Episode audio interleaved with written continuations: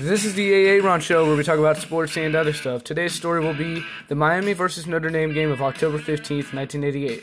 It featured number 4 Notre Dame and number 1 Miami.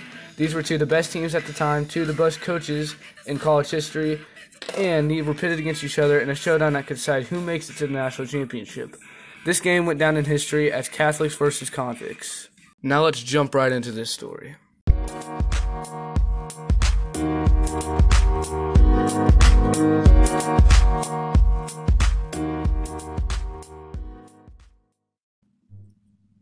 definition of hype is extravagant or intensive publicity or promotion.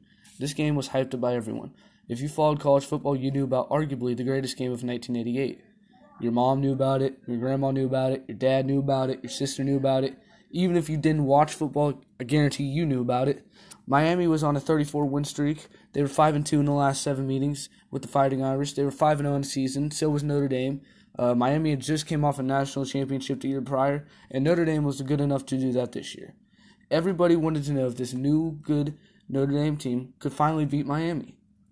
Things got even more hyped when the Catholic versus convict shirt were made. Miami didn't like these very much because that put a bad label on them as criminals. They didn't like being called that. Shocking, I know. And Notre Dame, well, they loved the shirts, and so did the players. And this started big controversy before the game that could lead to something. Everybody knew that something was going to happen before this game, during the game, but nobody predicted what really happened.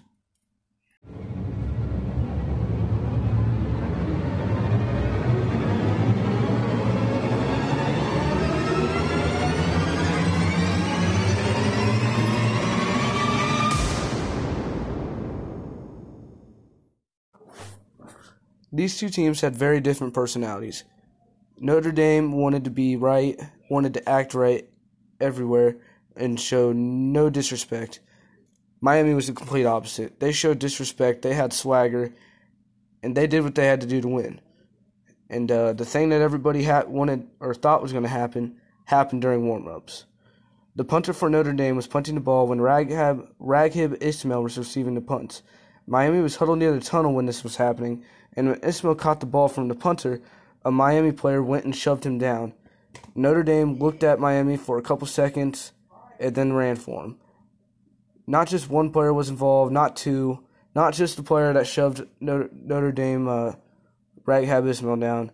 Every single player, every single coach, every single trainer was involved. And uh, here's what Lou Holtz, the Notre Dame coach, had to say about it. Notre Dame is number one. Notre Dame with a miracle win is as He's going in. Notre Dame has scored. It was probably uh, throughout my college and NFL career, probably one of the most intense games uh, that I've ever played in. We get in the game, and the last thing we did was we punted the ball. You know, after our pregame warm-up, we punted the ball. Well, the minute we lined up to punt, I looked down, Miami's still doing their pre. They come running down. The minute we lined up, they bumped Rocket Ismail. They ran right through our, our, our formation, and, and that's sort of a disrespectful thing. But so it's no big deal. But it was to the 13 players, not the first team players. The 13 players, they aren't going to play. They're all excited. You end up in a in a tussle in the tunnel.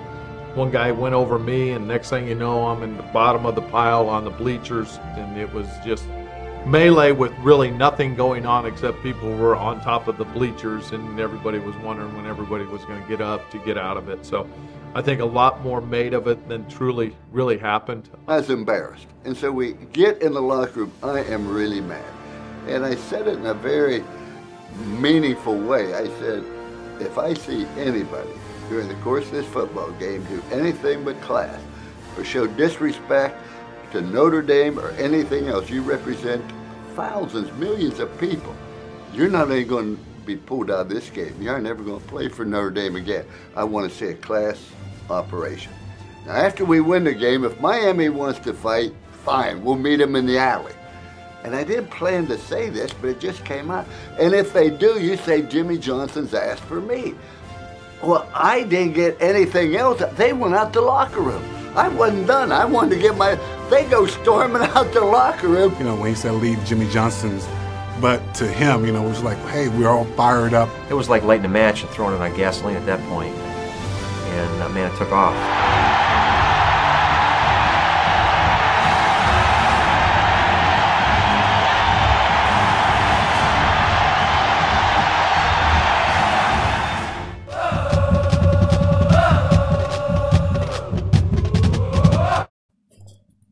This next clip will be uh, Miami head coach Jimmy Johnson and quarterback Joe Walsh talking about the fight and what happened for about 30 seconds. And then the last half will be uh, Tony Rice, Notre Dame's quarterback, and other players talking about how it happened and uh, what the fight was like. You put them up on on You television. pull up on the buses and everyone's wearing their T-shirts. Convicts versus Catholics. I, I kind of got a kick out of it. We got it. I mean, we had earned that reputation with some of our past finishes before our pregame. And usually, if a team does, they run around on the sideline and they go up the tunnel, you know, and it's all good. Our stadium, it's one tunnel, one way in, one way out. You had to go completely around the entire group in order to get to the dressing room to get to the tunnel. Do we go around or do we go through? Go through. They didn't respect us, that they just ran through us and bumped us and like, get out of our way. This is our field. Notre Dame wasn't going to allow that to happen.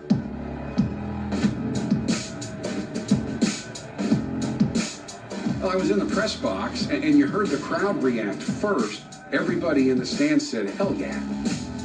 It wasn't a shoving match, it was a rumble. It was a bar fight, and we had stools we'd be hitting each other with them. Punches are being thrown, helmets being ripped off. We tried to break it up, couldn't break it up. I looked at Palermo and said, This thing may never end. Ugly few moments. Both teams were ready now. They just got the speech from the coach. They were told to play hard, play good, and go out there and win, and uh, save the fight for later. But uh, even though they were both ready to win, only one team can walk away from a game and win. So uh, now it's time to see who won this game.